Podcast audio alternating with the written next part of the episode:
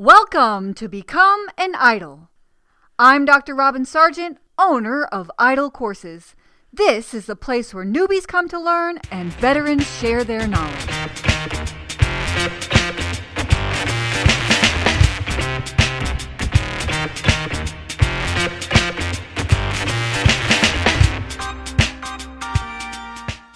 I have here with me today Mohsin Memon, and I met Mohsin through LinkedIn as usual.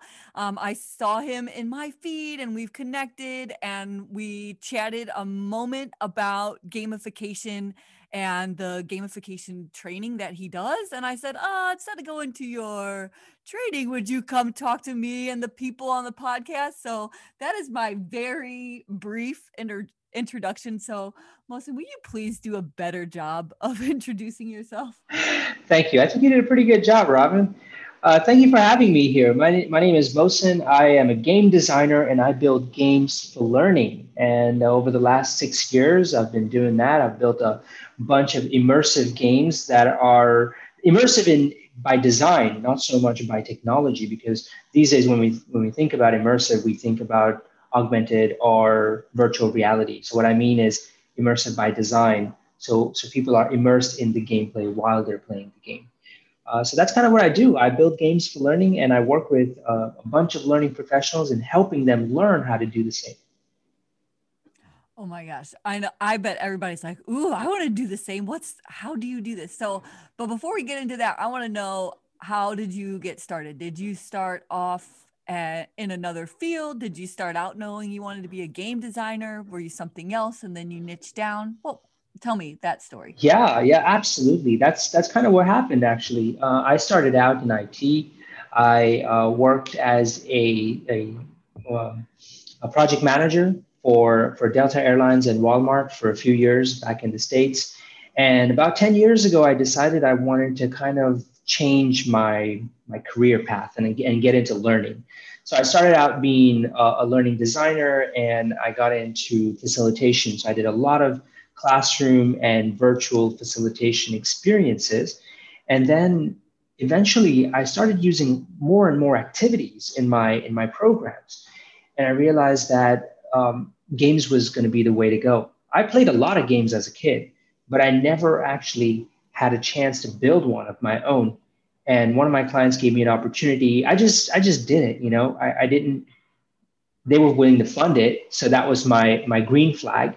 And they trusted me enough to do it. So i, I built my first game and, and then one step led to another. I said hey i can i can actually do this. And uh, and so now I, I, I build games for learning. And, and i also teach game design by the way at a, at a french design institute. What was your first game that you built? You have to describe this yeah wow um, the first game I built was more of a simulation. Um, I was working with a uh, a finance company, and they had a bunch of people who uh, who were credit assessors and people who would validate the person's profile to evaluate if they should give them the loan or not.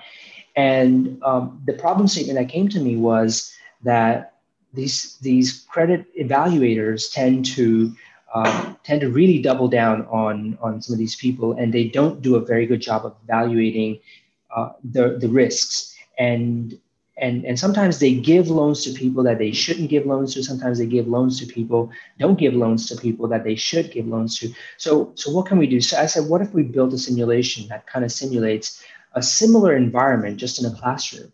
And so I became the customer and I built this whole story around it. And I, I came in with, you know, three different scenarios. One scenario was where I was the customer. I was trying to get a loan for a skydiving business and, you know, I was trying to do different things. And then they would have to ask me specific questions in order to get to the bottom of, you know, what's really going on and, and whether decide whether they want to give me a loan or not.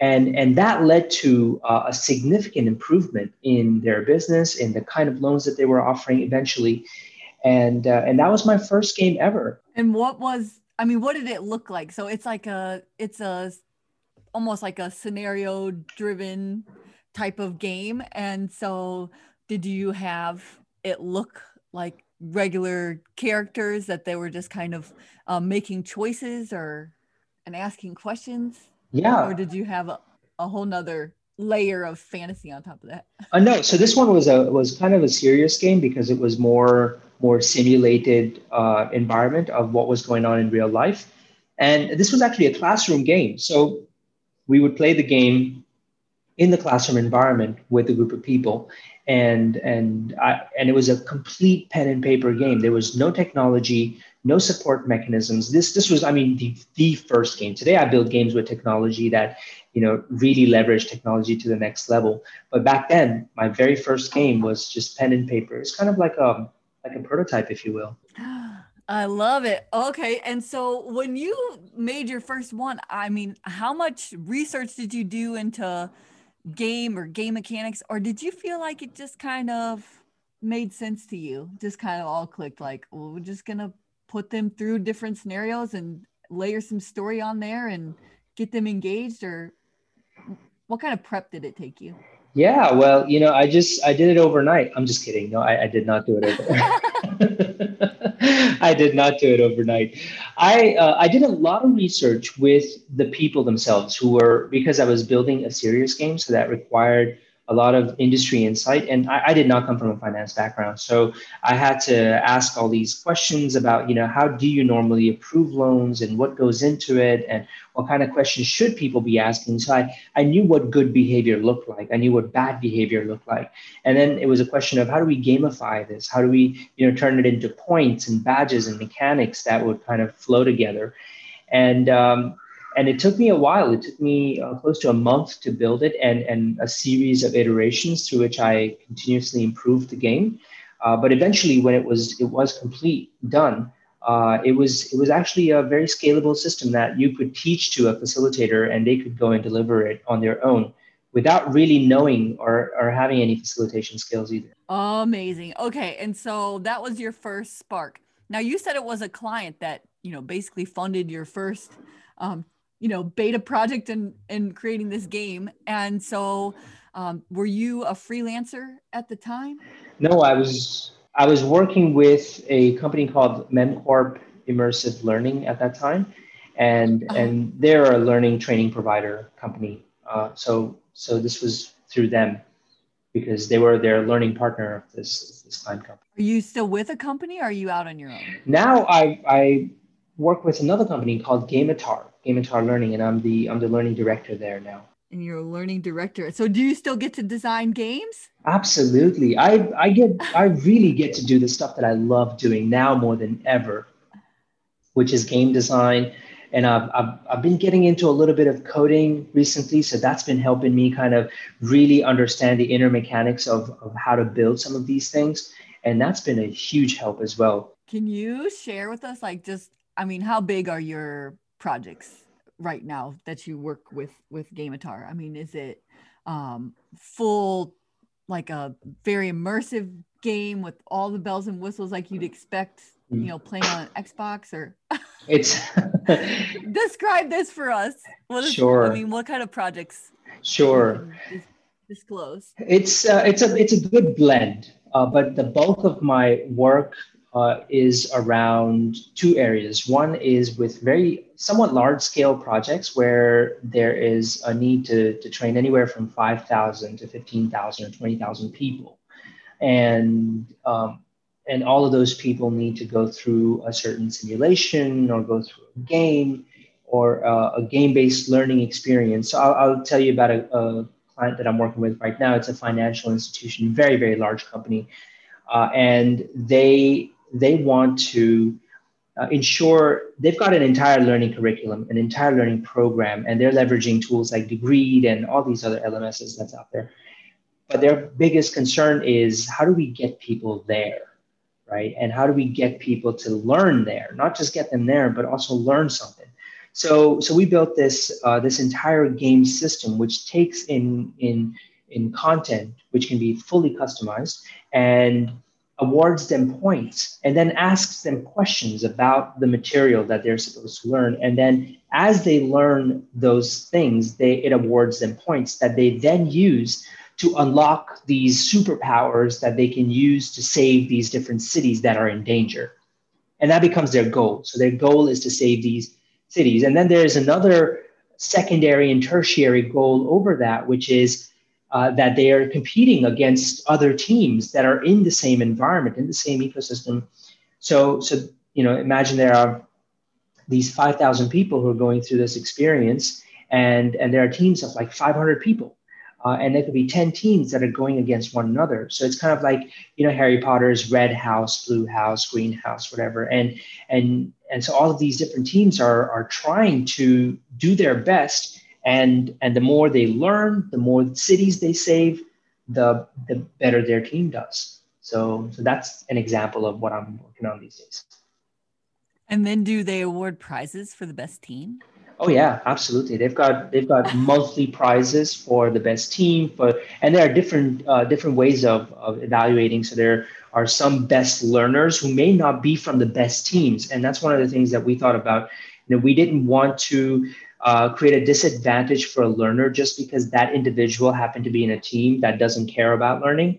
You know, because mm-hmm. they will be there; they're always there, and um, and so we wanted to award the individual activity as well as the team activity uh, because it is a team game as well where one person can encourage the other person and this really facilitates a lot of social learning as well so it's all kind of built on top of their learning management systems and their content almost like if you were to put GamiPress on your wordpress site I mean, I'm simplifying. Kind of, kind of. We've got, uh, we've built this tool. Uh, it's a game called Superhero Within, and the superhero within integrates with with a lot of these uh, lms technologies it can also work standalone as a separate tool entirely uh, and and it kind of runs the entire gamification or game gamifying of the learning via content and activities all right so you started getting into games and i'm sure that you went down um, rabbit holes of game theory and um, driving behaviors through like a gamified learning theory.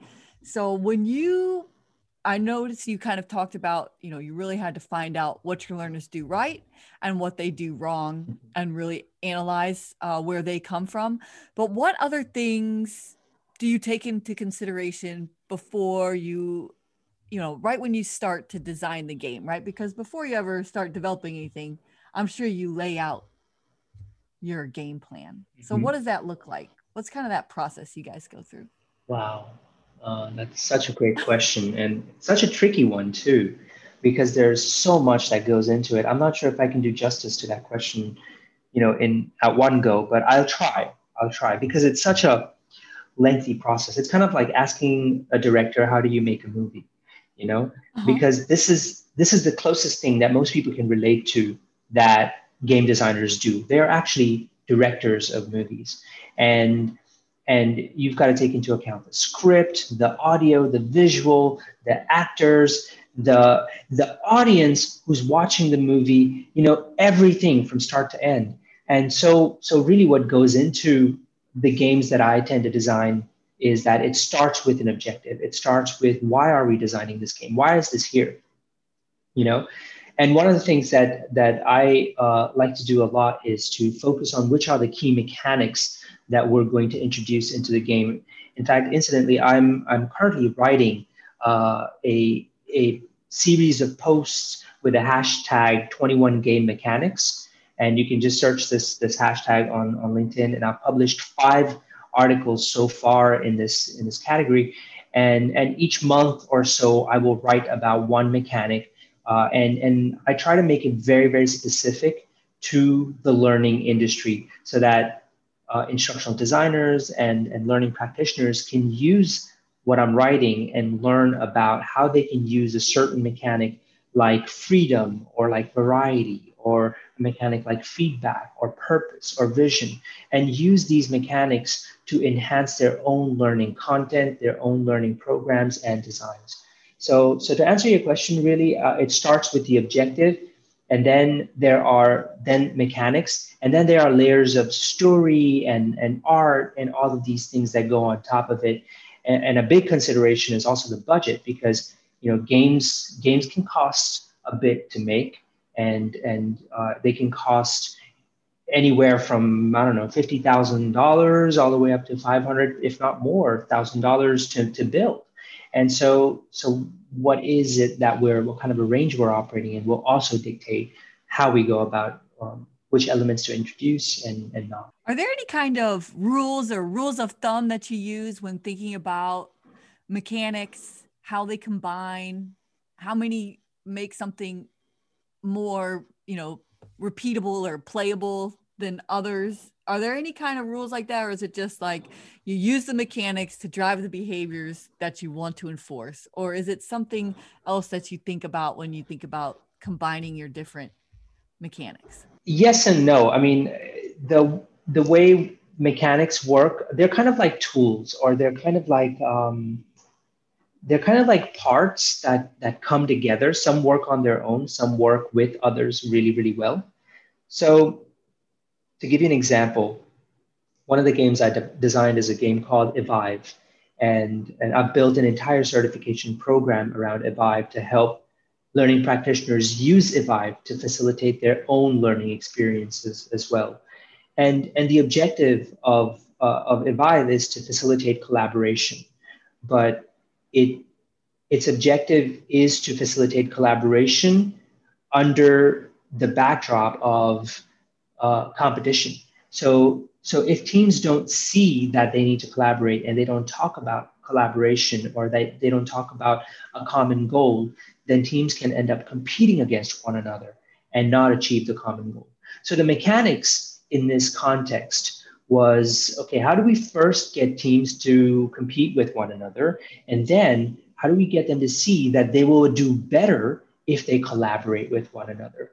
and and so that is a process of realization that we have to take people through it's kind of like a journey you know and and just the way you've got a journey in life with realization and reflection that leads to certain changes and shifts in your mindset and your thought process the same thing happens in a game environment because people are going through this journey it's kind of like they've lived a life together and they've had certain realizations which will leave them changed at some level or another that reminds isn't there a game theory about collaboration, right? Where it's all about the only way to win is to cooperate. You know what I'm talking about? I do. I do. You're talking about Nash's equilibrium.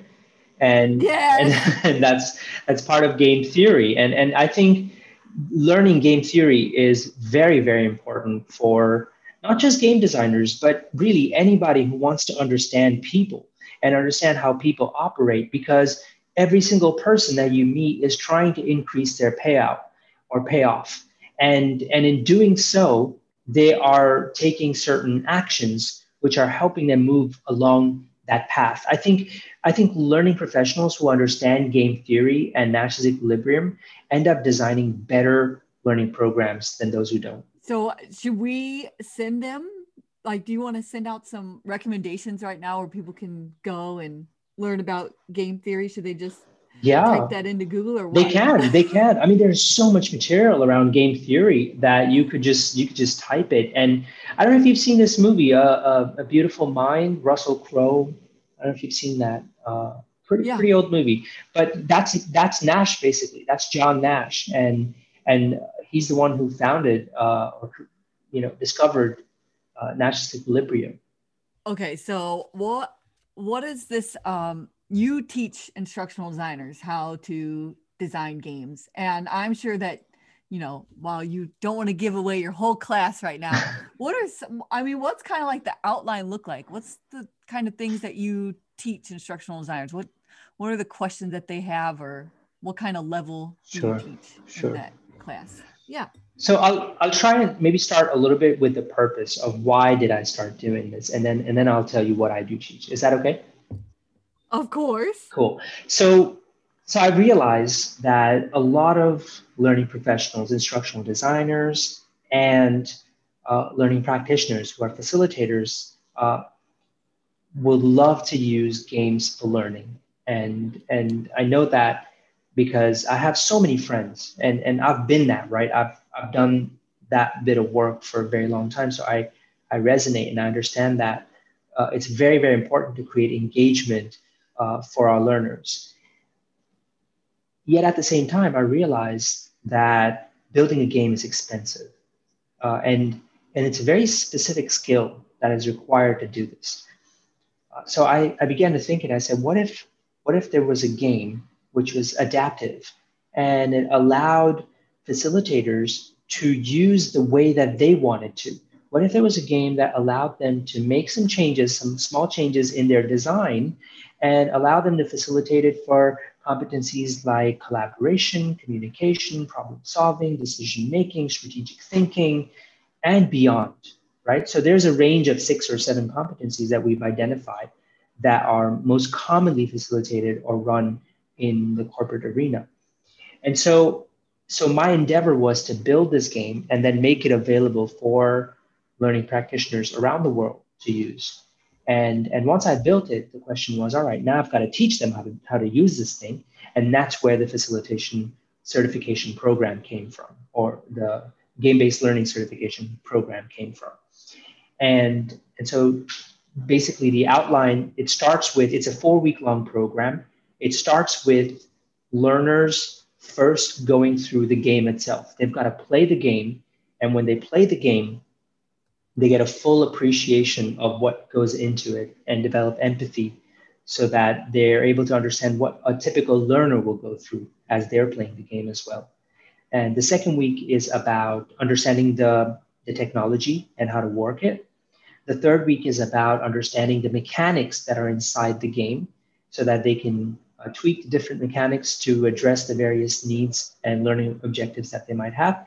And the fourth final week is, is their final submission, where they actually conduct a live game, a live multiplayer online game based learning session for their community or their friends and family or people that they, uh, they want to bring into the experience to let them try. And it's a very, very practical and hands on experience throughout the four weeks.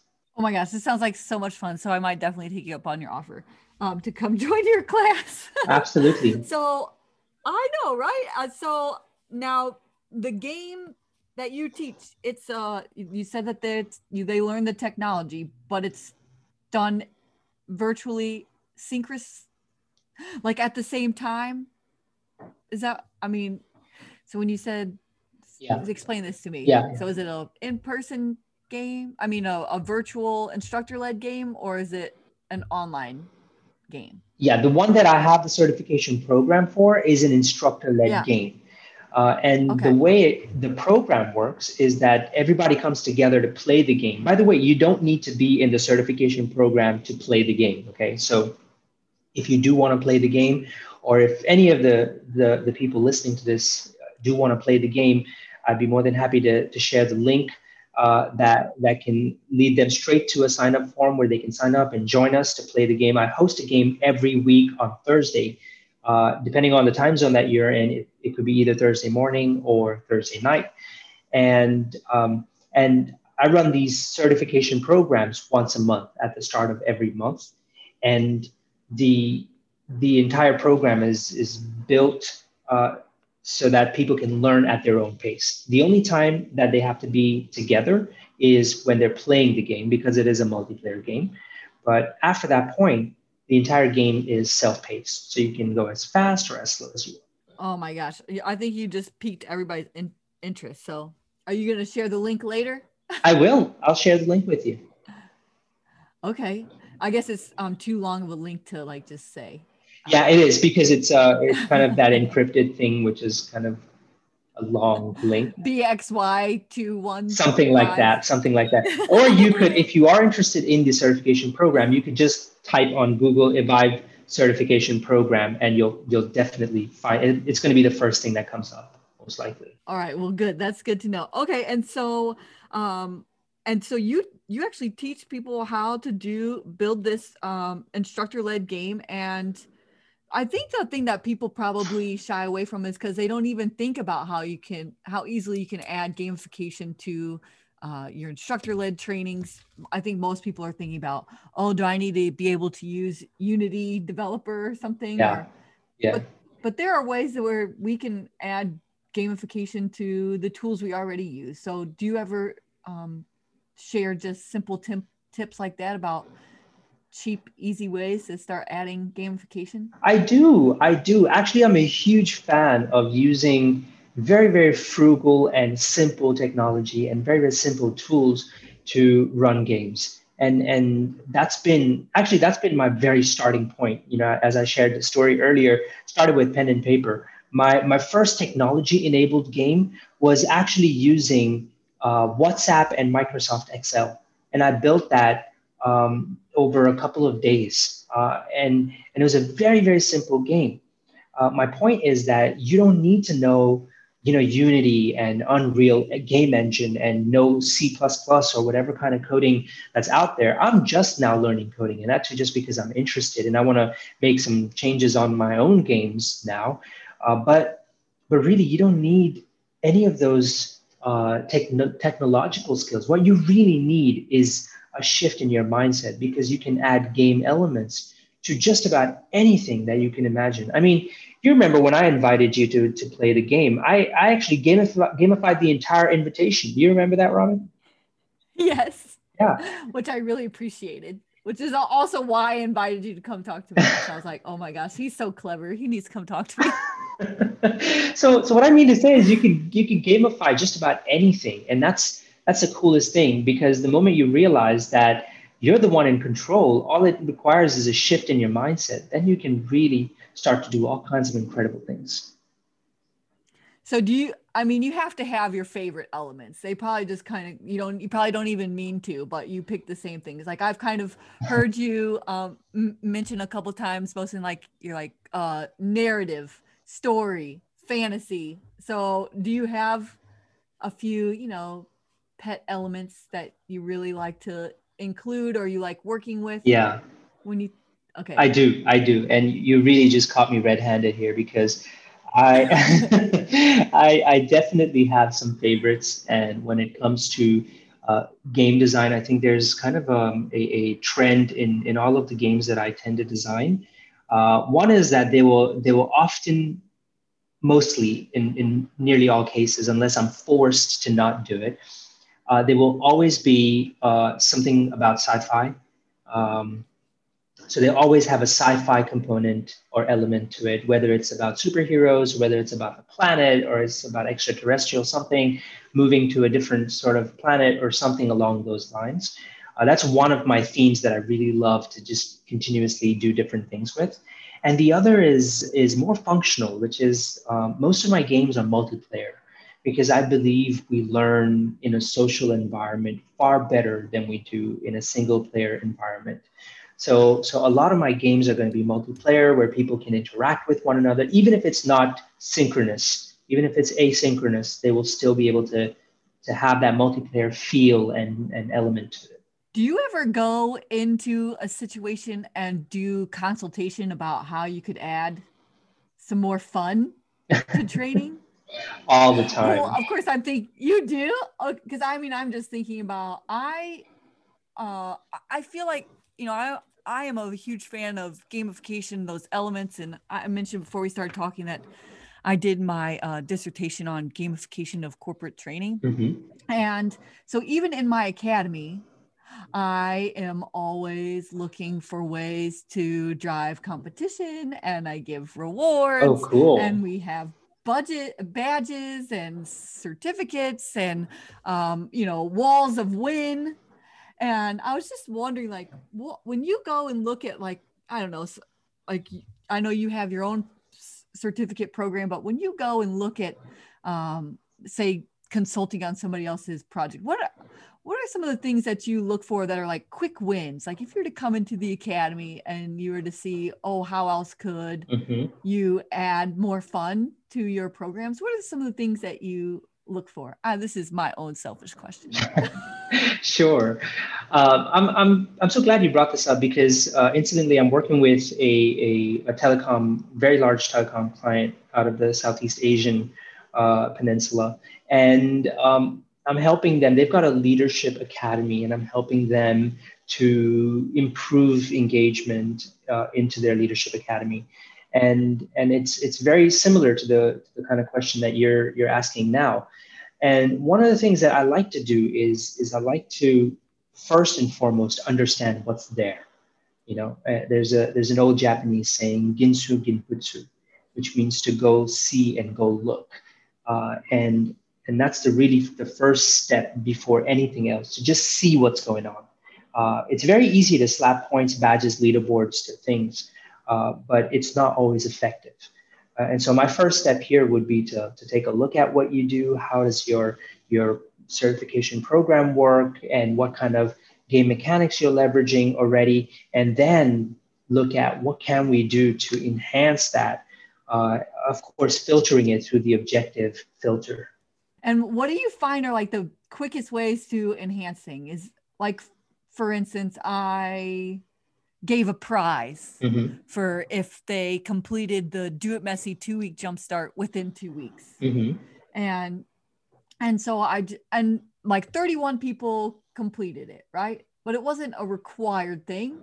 And then I saw other people were like, oh, two weeks to get all that done is just too much and they were stressed out but 31 people got it. So how do you know if your game mechanic is successful? Is it about like the number of people that have success and have fun or is like is there a ratio of complainers versus winners or yeah. Because not i mean not everybody's got to re- is going to react to the game mechanic the same way right? correct. Exactly. or should they? No they shouldn't and they won't because that's people are different and they they different mechanics appeal to different people some people are competitive by nature so they they really appreciate the competitive mechanic where there's leaderboards and there's that sense of competition and you know uh, one-upmanship so so that really facilitates their action and motivates them while on the other hand, some people are driven by purpose. They really need to understand why they're doing what they're doing. And that facilitates and fuels their motivation. So, so your game mechanics have to be well balanced to be able to facilitate same kind of results for different people. And, and that's really where the art of game mechanics and, and game design comes from. Yeah, I think that would be the art because how do you I like that you, I mean, I feel like you've already kind of given me some clarity by saying there's a difference between those that are motivated by competition and those who um, need to know what the purpose mm-hmm. Mm-hmm. is. And so, you, so even when you do something like leaderboards competition, you are also thinking about the other type of learners. And then do you kind of um, include both pieces, those who do and those who don't like competition, or do you just add another element that will please those that are looking for purpose or... yeah it's a little bit of both. So so depending on to what extent you're using the competition mechanic as long as it's not overdone you could introduce another mechanic that could facilitate and take care of the others. Um, and you could also you could use in, in some cases you could use a single game element that has a combination of multiple mechanics which takes care of a lot of different uh, types of people and, and what motivates them. Ooh, what's an example of one of those? Like story? Everybody loves story. Yeah. Story and narrative is another one. I think one of the things that really, really um, help you to understand these is is also understanding human needs. Uh, and I don't mean Maslow's, you know, hierarchy. I'm talking about. I don't know if you've if you've watched this uh, TED talk by Tony Robbins, in which he talks about the six human needs. Have you? Uh, no, but I do like Tom, Tony Robbins, so I'm actually writing it down because I have to go watch it now. Yeah, it's a really, really cool one. Uh, it's one of my favorites actually, and he talks about these six human needs, and and in it he talks about you know there's there's um, uh, there is things like variety. You want you want certainty, but you also want variety. And so he talks about all of these different mechanics uh, or different human needs which are so essential. So when we when we understand these human needs, we're able to design our learning design uh, and game game design better uh, in that way. Oh my gosh, I had so it was like, okay, six human needs. I like was gonna Google it. I was like, I bet everybody wants to know what are the six. Okay, so the first one is certainty for sure, right? Yeah, yeah. There's certainty. There is um, uncertainty as well, which is variety. Uh, I believe there's yeah. love and connection. Yep. Um, and uh, I'm, I'm forgetting the others, but but they're there. Significance. Significance. There you go. Significance, growth, and contribution. There you go. You got it. Mm-hmm. That's it. And some and so many of those. I mean, I really like um, you pointing this out, Mohsin, is because this also is what adult learners. I mean, it's very it aligns very well with what we know about adult learners, right? They want to contribute their own experiences, mm-hmm.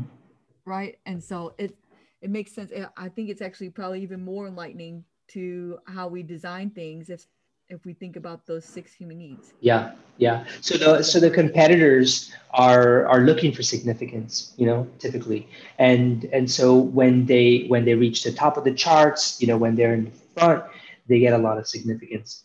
Uh, there are those of us who like to contribute. So so if the game had a multiplayer component where people play together and work towards a common goal, well, you've got your contribution right there. So it encourages those people to play. uh, if you're talking about you know love and connection or, or finding some sort of a connection with others you create those intimate conversations within uh, or reflective opportunities within your learning design uh, now you're taking care of those people so so it's you know we all have these six needs they're just they're they're at different proportions for each of us and and when we understand that then we're able to design some of the the the games and learning experiences that cater to a very holistic set of audience. Oh my gosh. I think, Mohsin, I think that you just uh, brought out the mindset that you, you've been talking about, you know, that perspective. I mean, to think about just, I feel like it, you've just made it so eye opening to just talk about game mechanics and as far as the six human needs, right? Because that's just, that's just something that's a, that's a list you can go back to over and over again. Is that yeah. something what other kinds of lists or um, human needs or uh, characteristics do you think about the most is that list what you think about the most when you're thinking about um, serving the different types of learners or do you have other frameworks that you have stored away mm-hmm. that you want to point out to us like other resources yeah sure i mean this is this is my go-to uh, especially in in games for learning uh, this is my go-to list that i look at and and think through as I am um, designing a game or adding mechanics or removing mechanics. In some cases, your game will do better without certain mechanics. So some cases you have to remove mechanics. That's happened to me in the past where I've I've thought about a certain mechanic and I said, oh, this is going to look really nice or it's going to play out really nice, and then it doesn't happen that way. Uh, and that's one of the other reasons why play testing your game is very very important because you'll think it's going to unfold in a certain way, but it, it doesn't always happen that way. Um, so, so uh, this is one list that I look at. Another one that I uh, use for designing games is something called a DPE model. Uh, DPE, which means Design Play Experience Model. It's a very, very cool model, very simple model. Uh, uh, and and it's, it's one of the things I also teach in my game design class. Another one I use is uh, Yu-Kai Chou's Octalysis. Uh, which is a fantastic uh, design system uh, for gamification. And he's got eight eight elements in his map, which he uses to, to identify what kind of mechanics uh, a certain brand or a certain game title has or a certain learning program values and has so so the more holistic the better but then there will always be um, games that skew towards one or two or three mechanics more, or one or two or three sets of mechanics more than the others. So Octalysis is, is, is that one. And lastly, I also use um, Jesse Schell's uh, app, which is uh, called Game Design. So you can find this on the Play Store or the App Store. And it's this, he's written an entire book on this, uh, which is uh, called a Deck of Lenses.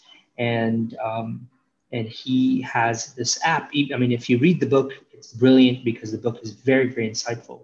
But if you don't, you can you can still uh, simply download the app on your on your iPhone or your Android phone, and you could learn uh, about that uh, about the various mechanics that you could filter your program or your game through.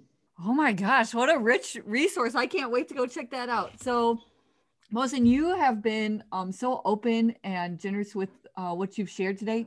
Will you tell um, our audience kind of your best and final advice or tips for if they want to just start um, thinking about game mechanics and where they can find you, and of course your certification program, like um, how do how can they um, find your website, and uh, yeah, just your best final advice for getting started.